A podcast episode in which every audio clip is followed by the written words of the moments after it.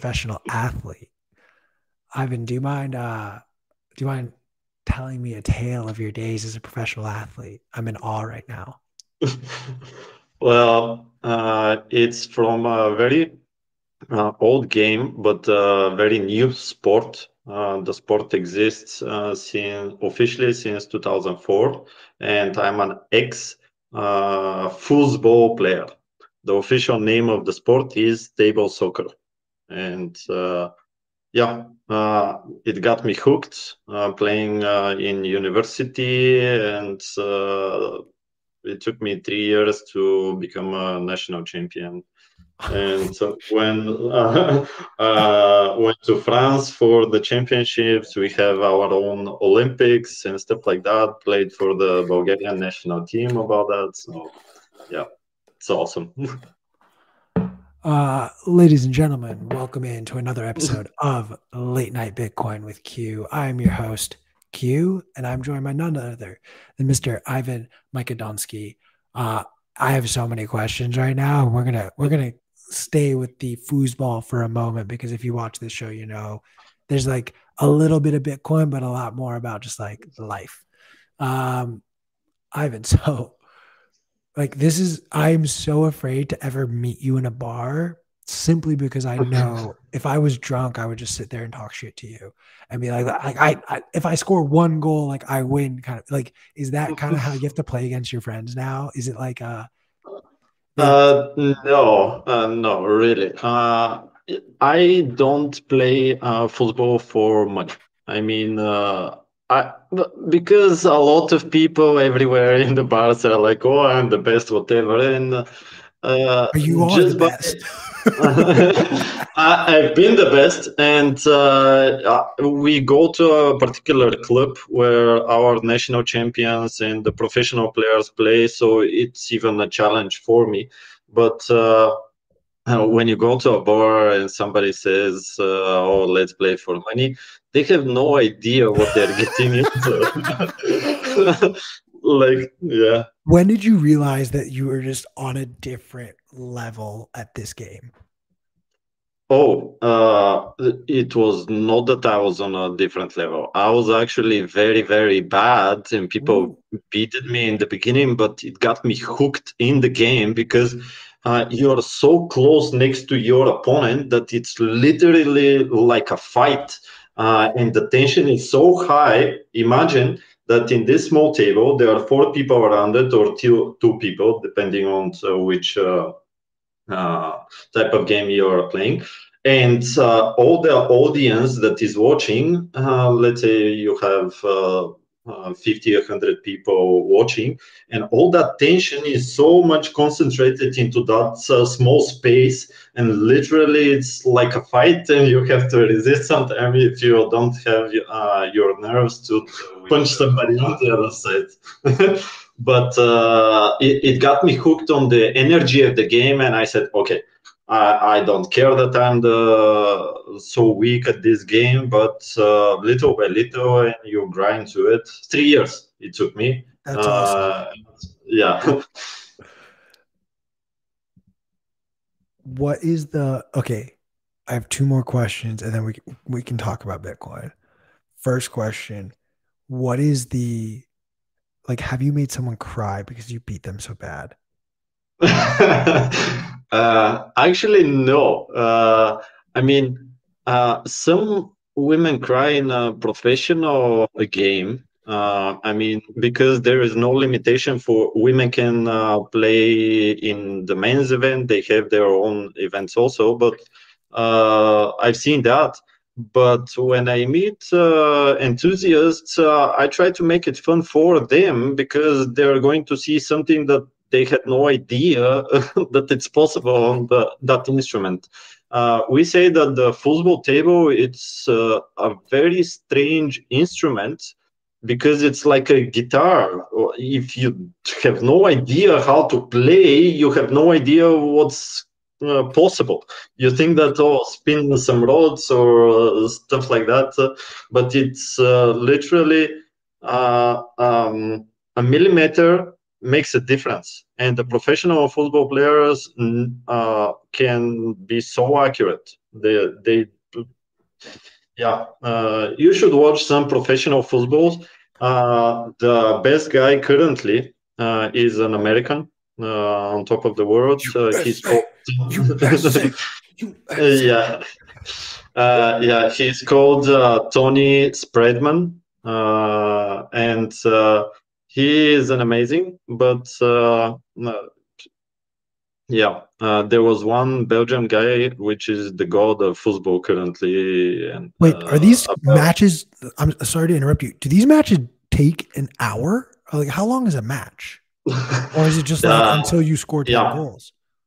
Uh, yeah, it's not until you score 10 goals. It's uh, depending on the event, uh, it's either best of uh, three or best of five games to five goals. Wow. So Quick. yeah, and there are rules, and I'm also a professional referee in uh, matches, but uh, uh, it's a completely different world. Like uh, most people have no idea that this is a professional sport, and uh, yeah, uh, but it's so fun. Like if you watch a professional video on a match, you can't comprehend what's actually happening. You have to see it live uh, because you actually don't see the ball and you have no idea uh, where the ball could go, how it can be manip- manipulated. Uh, I was uh, one of the guys, uh, yeah. I was one of the guys uh, in Bulgaria that learned an aerial shot. this is a type of shot where I pick up the ball and go uh, over everybody um, and uh, score a goal that way. Uh, it's particularly different one, but uh, it, it's you see this type of manipulation. Now imagine this thing you're doing for 10 hours straight, just ball control I, yeah. I honestly, I need, I hope he does an aerial goal so we can actually, for those who are listening to the podcast over on YouTube, we are watching right now Mr. Tony Spredeman just absolutely make work of a foosball table. This is mind boggling. Um, my final question as it pertains to foosball is when you see noobs like myself spin a foosball like stick? How like how pissed off do you get? Uh, no, I don't get pissed off. Uh, but uh, uh for amateurs, uh, there are four rules. The first rule is uh, have fun. The second rule is have fun. The third rule is no spinning and the, you were gonna yeah. say have fun. and the fourth rule is have fun. So yeah, if you want to uh, increase the level of uh, to become an amateur, that's the only r- rule that uh, really because uh, yeah, it, spinning I, I will still beat you, but uh, it, it, it, it, just uh, you would not enjoy that one.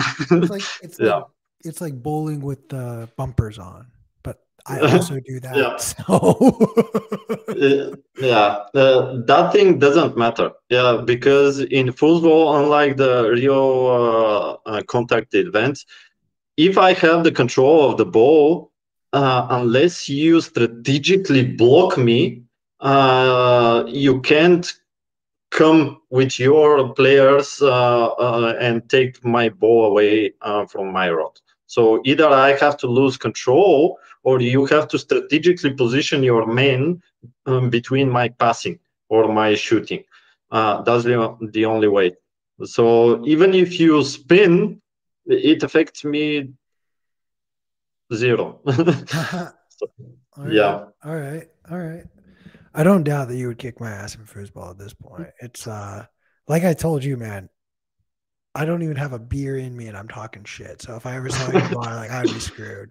Although yeah. you and I could hustle some fools. Let me be the let me be yeah. the mouth. You you play the game. yeah. make some money in one night, bro.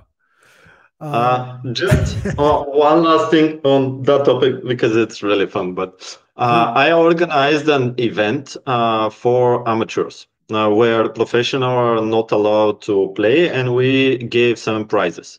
And uh, the winners of that event, it was about a hundred people entering in the event. So the winners out of those hundred people, um, because it was in doubles, I said, uh, okay, you think that you're good? Okay, I'll put you with a professional player. He will play with one hand. He is alone against both of you. Uh, they couldn't score. Like, yeah, like that's the difference. Like, it's incomprehensible if you've never seen a professional uh, game live. Like, they're not even trying, are they? uh, yeah, that's why I'm saying I, I, don't play for money. It's like um, I, I lied. I played once for money because the person had a lot of money and I wanted to, to have stuff. so I'll allow it. I'll allow it. Uh, yeah, and uh, I tried to not uh, destroy him so he could uh, ask for more, but his girlfriend came and uh, interrupted the that, That's a whole other level of cock block. That's like a that's a block. No, there's got to be a no, She did him a favor. Yeah. Oh, she's a rich as bitches. That's what it is. She's a rich as bitches. She didn't want you to get eternal riches and she's a bitch for doing it. I, I still got some, so uh, I shared with a friend. We went to a, a nightclub, so nice. so good. Yeah. So, Ivan, the first question that uh, I'm supposed to ask that I very clearly didn't ask, because we went we went down a rabbit hole that I am not apologizing for. Uh, is what was the first time you ever heard about Bitcoin, and what was your initial reaction?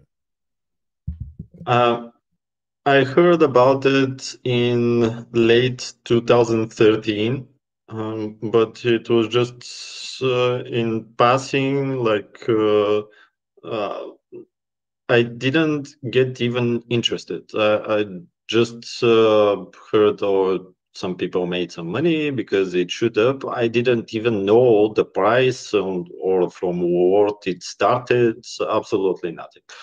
But uh, in 2014, some personal events uh, hit, and uh, I just forgot about it until 2019 when my uh, girlfriend bought one Ethereum for 50 pounds.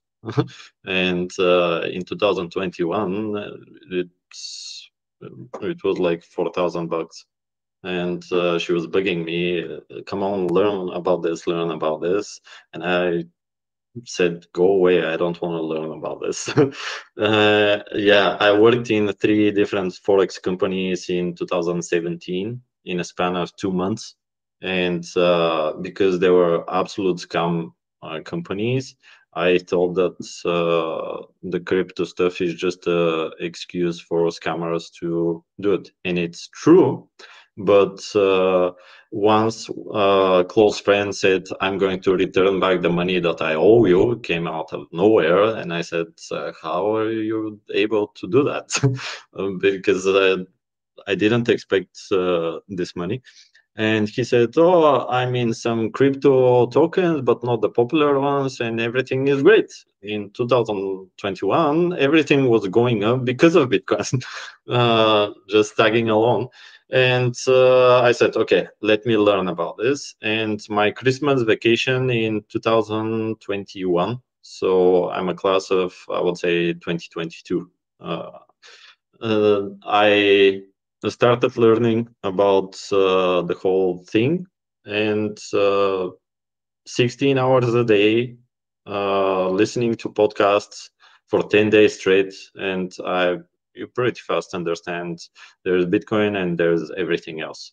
So yeah, I still went into crypto shit uh, just to confirm it for myself uh, and try to find a decent project. But like even the project that I found uh, that it's decent about gaming it's built on a, a swamp, so it's going to crash because it's built on top of a, a stupid uh, proof of stake chain. Yeah. Um, I don't hear you. i'm Damn it! All right. Um, talk to me a little bit about you know your girlfriend having bought ETH. Is she still like? Have you convinced her that Bitcoin is? Yes. and and yeah. what is like? Does she still hold ETH? No judgment. No. Safe space. No. No. What about, no. What about, mm. what about the friend who paid you back? Like, oh, is he? Uh, he crashed and uh, he's a waiter now. so, no. uh, yeah. N- no, no, no, uh, no. But uh, yeah, even on the that uh, uh, crypto shit, because I did uh, some uh, from the initial research that I did, I still have some there, and I just keep an eye on what's going to happen because I like the project, the gaming project that it is, but because it's on. Uh, on a time schedule that is going to end at some point. So we just don't know when. Uh, I just like to know how it's going to resolve itself, uh, how they're going to crash. The guys are cool, but even even the programmers that are making the games with the NFTs, I've sent them Jeff Booth stuff, and they didn't watch it. like, yeah. But I think it's interesting though because you know you can show you can show them where the water is, but you can't force them to drink it. And no. despite that, there's still a demand, although it is diminishing. Like people are still buying NFTs, whether or not we want to admit it. Like it, it is happening. Most of it is wash trading, sure, but you know there's still you know people who genuinely are interested in that, who genuinely see the benefits of proof of stake. Um, look, not everyone's to make it. What am I say? Like, they're just going to say poor. We're, we're the ones who are going to get rich. Uh, I didn't say that. Um, you should definitely not quote me on that. uh, talk to me a little bit then about, you know, you said you dabbled in shitcoins, you went and explored what what for you is like give me some bullet points quick quick hitters on why bitcoin is superior to your average shitcoin? Uh, i would say that they're not playing the same game uh, at all. Uh, when they talk they talk about technology they talk about uh, uh, nfts are pro- um, programmable uh, computers, um, but with art or with whatever. And there is some art that does nothing. Like if you think that the baseball cards that they're doing with an NFT is the same with the physical one, like uh, it's again nature has to clean those out in order for people to understand it because people uh, i talked with uh, a relative that he thinks that uh, everything is the same that it's a company and uh, stuff like that. It's for me it was like okay so if i offer you a car and i tell you buy this car for $10000 are you going to buy it? Like you have no idea what you're getting into. Uh, like why the hell would you do the same for some coin or whatever they're selling uh, if uh, I tell you this, you are going to be okay. I want to see the car. I want to test the car. What's that? What's that? So you compare it to something else. But uh, this task of Bitcoin that is going to become global money, first of all, they don't even want to try. And the ones that are uh, saying that they are trying, like either they're absolutely lying to you and they know that they will never be, or they're delusional. uh, either way, the result will be the same. And uh, uh, it, but because people don't know what is money, uh, and they don't have a reference why Bitcoin is a better form of money, and eventually it will evolve. Uh, everybody there uh, to transfer to the better money. Like uh, that's why is the demand because people i would say are sheeple uh, about this. And uh, that's why the engineers uh, have that type of critical thinking. And also they prove themselves wrong. They it's part of their uh, thinking about any thesis. Like once you form a thesis you form an antithesis so you can test it. And engineers do that economists don't. So uh, yeah uh, i would say uh, bitcoin is trying to win uh, the game of money. Uh, the only thing that fiat has on that is the adoption but that will end in i would say in the 10 years um, because everybody will have some even if they don't understand it at least some portion. And after that 10 years then it's about uh, from a portion to be half of the money and from half of the money to be all of the money. Uh, at least that's in my view. The other stuff they're trying to do something else. Like they have no idea what bitcoin is and, uh, and what's trying to solve and they say i'm going to do it better. Like how? Like you have no idea what it is but you're going to improve it. Good luck. I think that's the funniest part to me, though, is the fact that like, a lot of these sort of cryptos that show up tend to just, you know, oh, we're we've solved this problem with Bitcoin, or we've solved that problem with Bitcoin, and and I find it it lacks a substantial amount of effort in understanding Bitcoin itself. Like my my favorite, like I just laugh now whenever I hear things like, well, you can't make a payment quickly on Bitcoin or it's too expensive or it takes too long. Just it it shows me you yourself have not done your own due diligence. And I'm happy to answer the questions, but if you you're convinced that the piece of information that you got three, four, five, six years ago is still accurate today, I'm proud of you, man. I'm proud of you for having that much commit conviction and commitment. I just got news for you, bro You're yeah, yeah. Like, and they're not even thinking.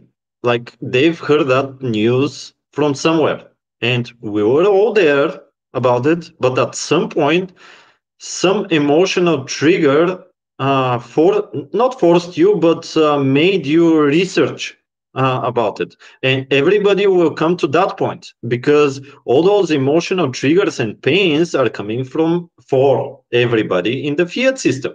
And it's just a time when are they going to push a button for everybody in the world? And that's the best marketing. And then we go and uh, say uh, buy Bitcoin and let me walk you through. And uh, yeah, the, the, I I laugh so hard. Like they say that the Bitcoiners are like this toxic mentality or whatever. And like I've never met so loving people. Like even when I reach out to people via social media and stuff like that, uh, like even my sister was like, uh, because we were both in sales, why are people so nice? like reaching out to Bitcoiners. Why are people so nice? There's nowhere else where people are uh, this consistently nice. Uh, but when you're a scammer, we're going to expose you. like that's the difference. That's not toxicity. That's just them. Like uh, oh, uh, be nice to me, so I sell you shit. Like why? Let's let's talk a little bit about that because I think Bitcoiners just get this bad rap, and unfortunately, it, it again just goes back to this notion of like, have you actually spoken to a Bitcoiner? Like, have you reached out to just have a conversation? I'm not talking about like you posted something that they didn't agree with, and then they said something that m- made you feel bad about yourself because it was probably something stupid to begin with. Um, I digress though, and and let's talk a little bit about you know the toxicity of Bitcoiners. Um, what does that mean to you when you hear toxic Bitcoiner? Who, First of all, I uh, uh, like First of all, I have to encounter encounter this toxicity, but it's really hard for me because I am a Bitcoiner. I don't know what, what's the toxicity because I don't really engage too much in uh, social media uh, and in Twitter. I hear that they're like the worst of the worst, but uh, I I personally never saw it, never experienced it. Really, I just uh, feel the love everywhere. I, obviously it's like for me i'm going to uh, go around the houses uh, wandering so i see uh, if i have an opportunity to steal something i'll steal it but if, if some people will catch me i will not steal it and everybody in shitcoinery is like that uh, and uh, wondering why the hell people are uh, getting on their case. Like we're just exposing it's like the night watch uh, for your uh, neighbors. Like are you mad at those people that are the night watchers or you should be mad at the people that are wandering around the houses? Uh, like yeah like if you're one of the wandering around the houses looking for an opportunity to steal, uh, they're killing your business. So that's why you're mad.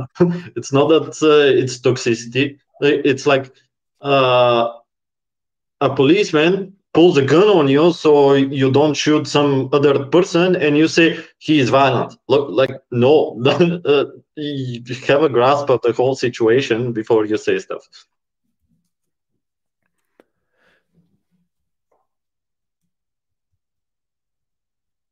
Do you want to talk? Let's talk news for a second, and then we'll talk Breez. How about that? Okay. so the picture I put up for today's episode on YouTube and on Twitter was a picture of BitBoy, um, and I definitely got some some heat for that. But you know, we're gonna talk news, and I'm gonna I'm gonna just point the finger and say I think it's we have to be careful in Bitcoin when we, you know, take victory laps on crypto people, I think. And I've said I've said a lot, and I, I genuinely believe this that things like whatever they do against Ethereum, against crypto, they will attempt against Bitcoin as well. They may not have success, but that doesn't mean they're not going to do it. And so, with that said, the news today that came out was that pretty much all the YouTube influencers who shilled FTX, including BitBoy, have been served a class action lawsuit. This is on top of the previous class action lawsuit that was filed against like all of the people who, who were a part of the TV commercials, like Kevin O'Leary, Tom Brady, Larry David. So people are going after anyone who had essentially spoken positively in the public light on FTX. Now, what happened with FTX obviously is fraud, a scam, color whatever you want. I simply say all SBF needed was a banking license, and then everything he did was legal, as we just learned over the last week. That's just my take on it. Argue with me all you want. Throw it in the comments if you don't agree. Shoot me a DM. Let's let's hash that out someone change my mind on that. Ivan, change my mind on that. I genuinely, I genuinely believe that the only difference between what SBF was doing and what Silicon Valley Bank did is the fact that Silicon Valley Bank had a banking license. Like FTX was obviously not a bank, it was an exchange. But for all intents and purposes, that's to me just an ex- a bank for crypto in essence. Um, so two parts to that. A, sit on that, marinate on that. You don't need to answer that now. You don't need to answer this today, but maybe one day you will. Uh, what up, East Eastside Tony? And on the other side of it, we have this law, these lawsuits coming out against the people who essentially were speaking in public positively about FTX. I don't necessarily want to celebrate it, but I do love it when when BitBoy gets rocked. Uh, Ivan, what are your thoughts on just yet another lawsuit going after these people? Uh, I would say it's nothing out of the ordinary. Uh, the dynamic that I personally see is the state has an opportunity to have some income. They'll take it. like uh, they will sue you, they will uh, coerce you with the tools that they have. And right now, uh, they have the opportunity to sue some people that uh, were uh, promoting FTX. Whether that's moral or not, I don't know. Uh, uh, are arguments made for both cases, I think personally. But well, how is the state going to feed this fiat machinery? Well, taxation, uh, lawsuits, uh, inflation, all the tools that they have. And right now they're choosing, okay, we'll sue some people and uh, we'll see what type of an income we could uh, have by this. And for all the people that got exposed and uh, they got big, uh, they're first on that list because they know oh those pe- these people have money so let's sue them let's see what we can shake out of them and uh, I I would say that that will happen more and more in the future because the pressure on the state to survive will become bigger and bigger. so they will use those tools uh, of suing, taxation, and inflation more and more, trying to compete with Bitcoin. Uh, like uh, even if they succeed in a glimpse, uh, even if they get this one billion, uh, like uh, we all know where it would end. It's like one, you have two people that are racing right now, and one is increasing speed little by little, the other one is decreasing speed little by little, and you have unlimited time. What's the outcome there? like um, the fiat will stop eventually, and Bitcoin will. It doesn't matter how fast or how slow it is uh, in each individual situation, but uh, every year is going to become faster, uh, and uh, every year fiat is going to become slower. Eventually, there one is going to be Bitcoin is going to be faster about absolutely everything, and the other one then everybody will uh, feel. They still won't realize why bitcoin but everybody will feel that they have to get into bitcoin. Uh, and uh, yeah then it's uh, we have a, a, lebanon event when it just shoots it shoots into trillions inflated money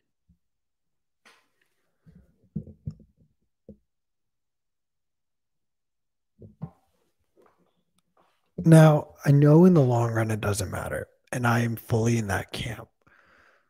However, I think it is worth pointing out and discussing briefly at least the fact that while Bitcoin did nothing wrong, as FTX collapsed, so too did the price of Bitcoin.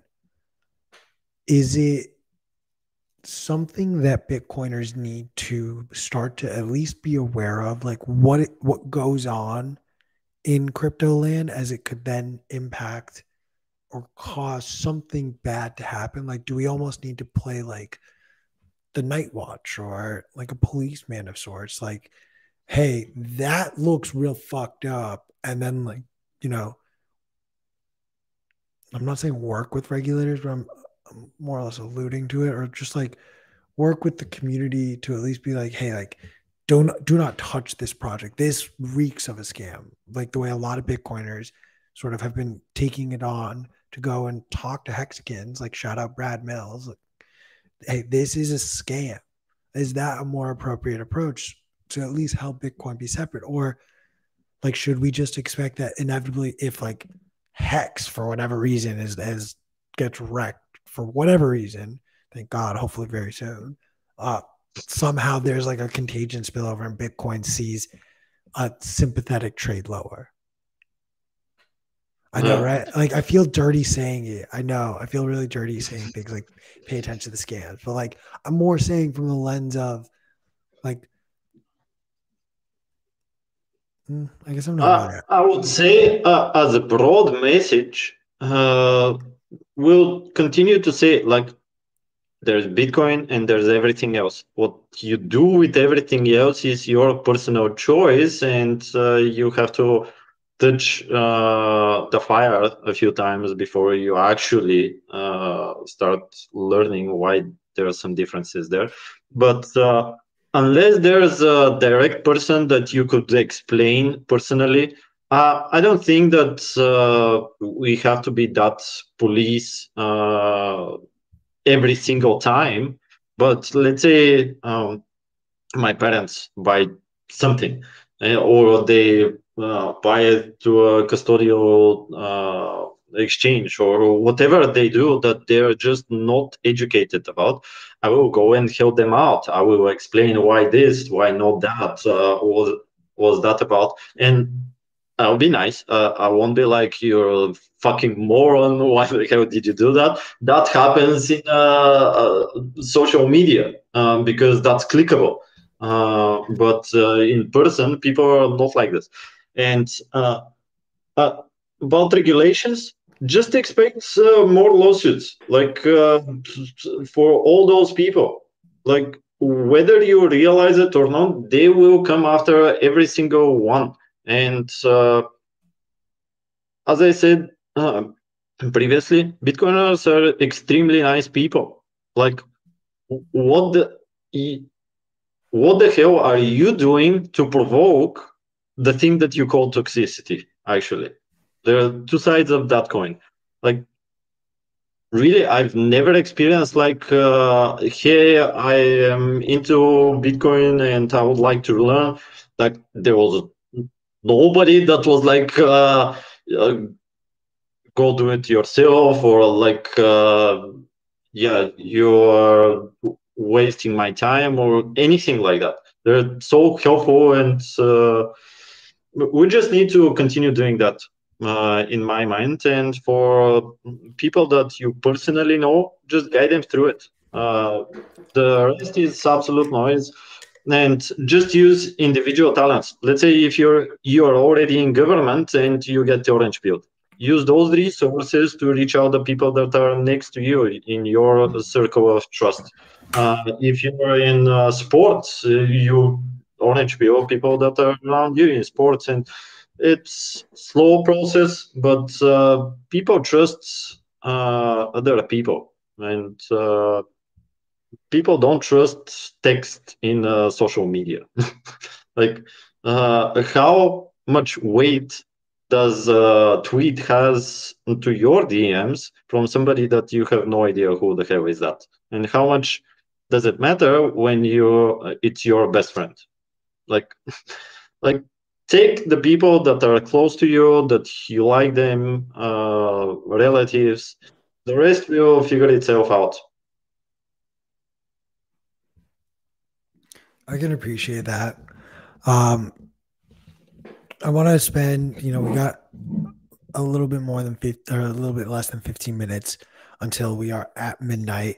And I want to get a chance to have you talk to us a little bit about Breez. Um, like I said before, talk to me like I'm five years old because I'm as smart as a five year old right now. Uh, what is Breez? What are you guys cooking up and what are you trying to do with it? Yeah.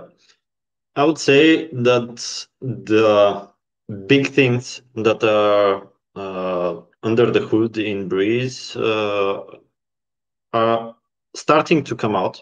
Uh, Roy released in Medium two articles. The first article is about the SDK that uh, Breez is uh, doing. And the SDK, uh, consider this every single app that you have on your phone now with the SDK, with let's say 10 uh, seconds up to uh, a few hours, uh, you can integrate Lightning into it. Every single app with this is the SDK. Is that good? You tell me. So it's like uh, in the past we had uh, stuff delivered to us, but you couldn't pay with a credit card. Well, that thing happened to the internet economy Now, uh, Breez is facilitating all that. So the Lightning Network, the users and the transfers that are happening, uh, we have our first use case, uh, EV charging uh, company. Uh, they do EV charging stations. They integrated the SDK, so now people in Europe can uh, load their car with SAT. So, and that's just one case let's say Subway Surfers or whatever app or uh, integrates uh, the SDK of Breez, and you can stream subs to SaaS to them. Uh, so that's I would say huge about uh, adoption of the Lightning Network. And the other thing is about uh, open uh, Lightning Service Provider model. Uh, that means that uh, if you provide liquidity to the Lightning Network, let's say you are a company that has a thousand coins, and uh, those thousand coins uh, can generate yield because uh, they're in cold storage. You did the best practice, and the one thing that all the crypto shit has on us, oh, it, where is the yield? Where is the yield? And they do inflation and think that's a yield uh, well, in Bitcoin, if you use your coins in the Lightning Network, you can generate yield because you're providing the routing uh, services in there. So part of the fees will come back to you. And with the Open LSP, with the uh, Lightning service providers, will provide those routing fee uh, routing fees for you. So that means that uh, you don't have to set up uh, routing fees for your app, but you just provide the coins, you set up the node, and Breez will take care of the rest, all the routing fees, and we just share uh, the yield. So let's say right now uh, the Lightning Network has 5,500 uh, coins in channels. Well, imagine one company just puts 500 because they want to have 2% yield a year of Bitcoin. Well, even that thing, uh, now we are taking away from the shitcoins. So, uh, and uh, that thing will provide so much liquidity in the Lightning networks, and uh, we'll have uh, so much more money uh, transitioning there because of it. And I, those two things, the SDK and the LSP model, um, I think are huge. And I am so grateful to the team that uh, they decided to uh, join me in it, and uh, I'm helping along. But uh, those are awesome people, and the way that they think about uh, solving the problems, they are thinking how can we do the vision of Satoshi Nakamoto. So Bitcoin is medium of exchange because we're tackling uh, that problem. How far we're going to get, uh, how fast, we don't know, but that's the vision. And uh, those two things coming from the same company, uh, I, I would say is great.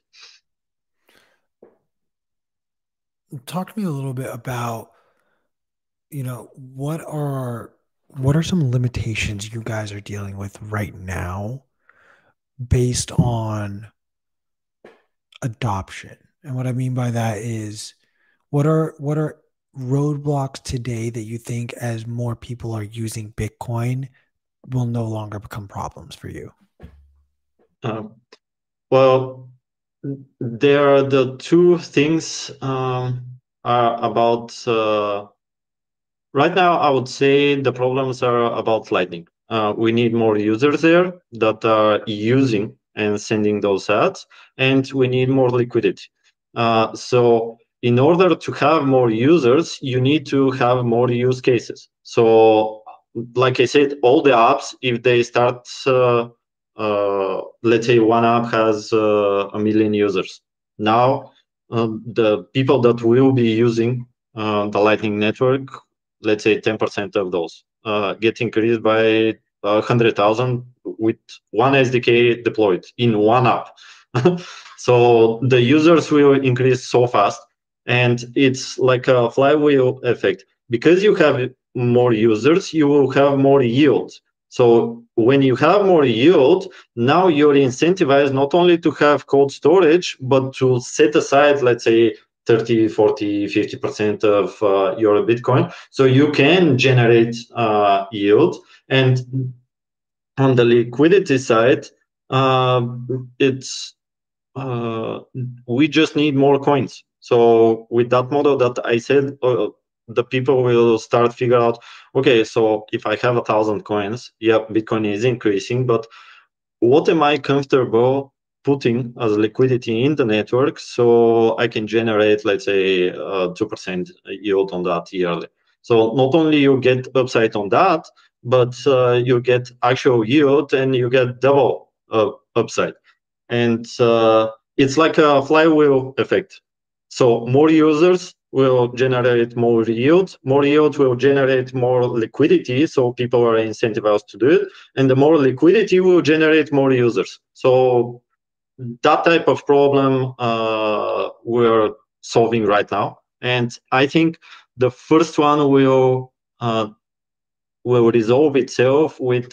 uh, the users because of Nostr and all the use cases. It's much easier uh, to onboard a lot of people and with Fedimint also coming out and stuff like that, I think uh, Lightning Network in the next couple of years will become mainstream, at least in Bitcoin circles. Mm, actually, not only there. yeah, yeah. I, like, I feel like, I feel like it. Like I get what you're saying, where it's like it, it's kind of there within Bitcoin circles, but it's kind of not but I would actually say it's not there yet in Bitcoin because there are so many people who just want to hold their Bitcoin who don't like I am part of that class of people who genuinely like I get frustrated if I'm forced to spend Bitcoin right now. I'm like, no, it's I I'm not ready for that. A like uh, like it's just talk to me in like 10 years and then maybe we can start talking about like I'll I'll spend my Bitcoin. I won't sell it, but I'll spend it. Um yeah. But I, I think that is the the larger hurdle. So I guess my next question, because I I know and I understand and I agree with you that you know Satoshi in the white paper discusses this. This isn't a, just a store of value. This is also a, a medium of exchange, uh, and eventually can become a unit of account. So talk to me a little bit about how we go from where I think the majority of Bitcoiners are now today. This is a store of value to that next phase where, where you're already working on, which we need to be working on because you don't get there and then start building the stuff and the tools to utilize that. Like it's that old saying of you're a millionaire in your actions, your mindset, and your behaviors long before your bank account reflects it. Like it, it yep. to me, it's the it's the same thing here. So, how do we start that shift? Yeah, uh, the way that I was thinking about uh, spending Bitcoin is because we are so ingrained in the fiat thinking. Uh, we did not cleanse ourselves completely out, and uh, when you start accumulating Bitcoin, my process is like this. Start first with what are your goals about life? What do you want to accomplish? And write those down. Three, 10, 100. Uh, the more, the better, in my opinion. And start saving in Bitcoin. Uh, dollar cost average, uh, monthly, weekly, daily, whatever your preference is. And start ticking off the things that now you can afford. Never sell 100% of your Bitcoin, but anything between 10% and 50%, uh, you're good um, because Bitcoin will increase and everything that you have in that list, you'll be able to afford. Uh, and uh, that's how you start uh, using your Bitcoin little by little and uh, one other rule that I have for myself is not only that I check off things from my list, but uh, I'm not like uh, uh Michael Saylor. I can't retire right now, and I don't have a golden goose that's uh, generating yield. But uh, what I can do is just spend my Bitcoin when it's an, at an all-time high. That's the only thing that you have to do. Whenever you feel like okay now it's an all-time high and you know that there's always going to be a next all-time high. So let's say you want to be a, uh, uh, able to buy a house.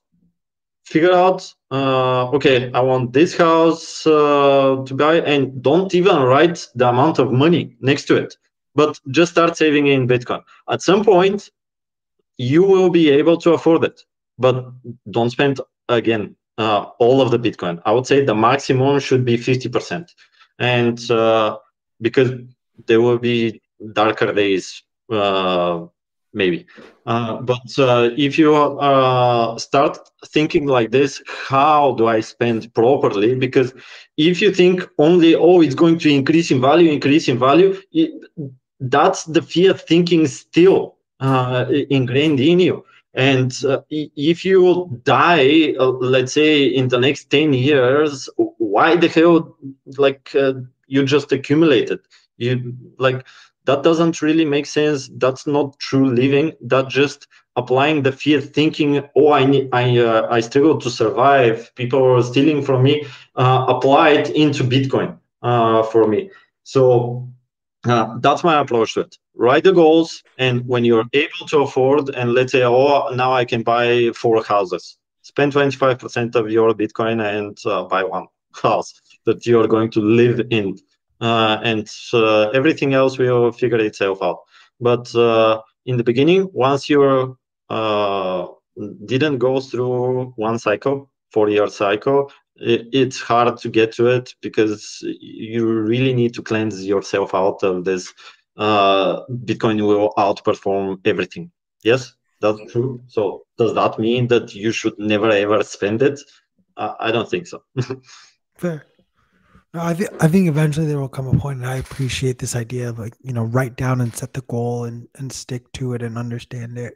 Um, I definitely believe in the four year cycle, and I I think there's something to be learned for those of us who like this whole iteration of the pump and now coming back down. Like this is our like this is my first experience. I didn't start buying Bitcoin until 2019, so I very much am experiencing these and and there are lessons for us to learn and i think it's helpful to understand that if this is a, a very regular and expectable pattern at least for the price discovery stage not financial advice like everyone should do what they feel comfortable doing if you listen to what i do and say that's a good idea and that's all the research you do i'm sorry but you're an idiot um but like you know if to your point all right we've reached a new high in this cycle. You know, maybe it could go higher, maybe it's starting to come down. I'm going to take some chips off the table. I'm going to go, yep. but like, pay pay off a good chunk of my mortgage. I'm going to do this or do that. Like, there's nothing wrong with that. And I, I think that's a there's a degree within the Bitcoin community sometimes where there's like this shamefulness. Like, no one should be telling you what to do. You should be doing what you feel most comfortable with. And if it if it is selling your Bitcoin,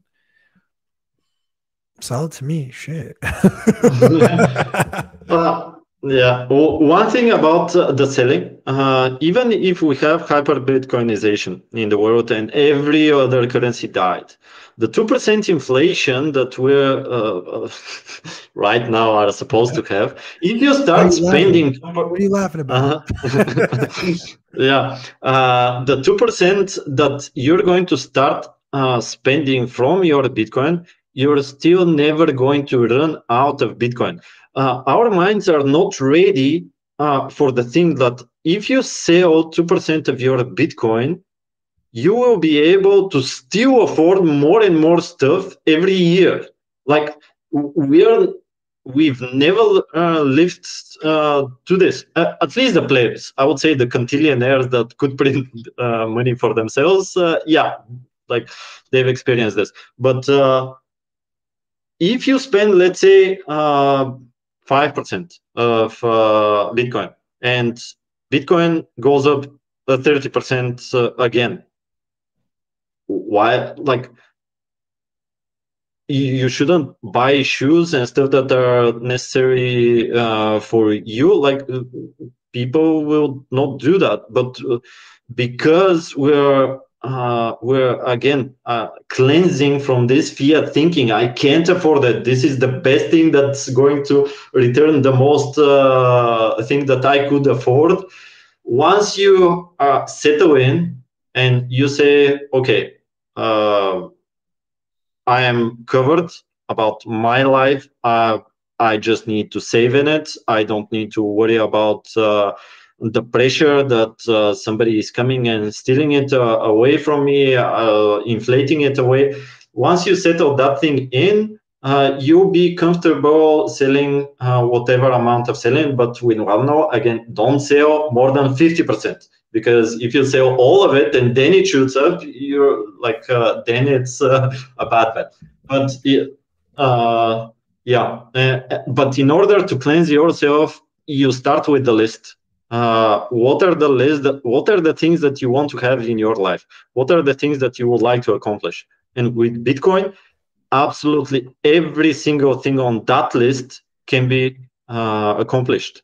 You, you we never had that. The only difference is you don't know exactly when. But right now can you tell me i'm absolutely going to be a millionaire? Like n- no in fiat but absolutely yes in what you're able to afford uh, with Bitcoin.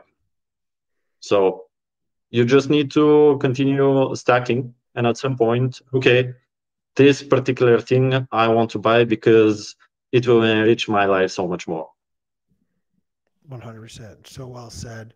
I, uh, Ivan, we are at that point though. We are past midnight on the East Coast, so it is now Friday morning on the East Coast. Woof. Um, I want to give you the opportunity to let people know where they can find you, stay up to date with the work you're doing over at Breez. Um, and just wanted to say thank you very much for getting up so early and taking the time to come join me on late night Bitcoin or early morning Bitcoin for you. Uh, yeah, yeah. Uh, I'm doing the migration from um, Twitter to Nostr. So my uh, handle in Nostr is Nackoo2000, N-A-C-K-O-O 2000 at nostrplebs.com. And on Twitter, I'm Nackoo2000, but uh, there I'm decreasingly using it. Fair enough. Ladies and gentlemen, on that note, it has been another lovely evening, a lovely week of late night Bitcoin. I will be back tomorrow. We will be back next week. I'm going to go smoke this joint. Good night.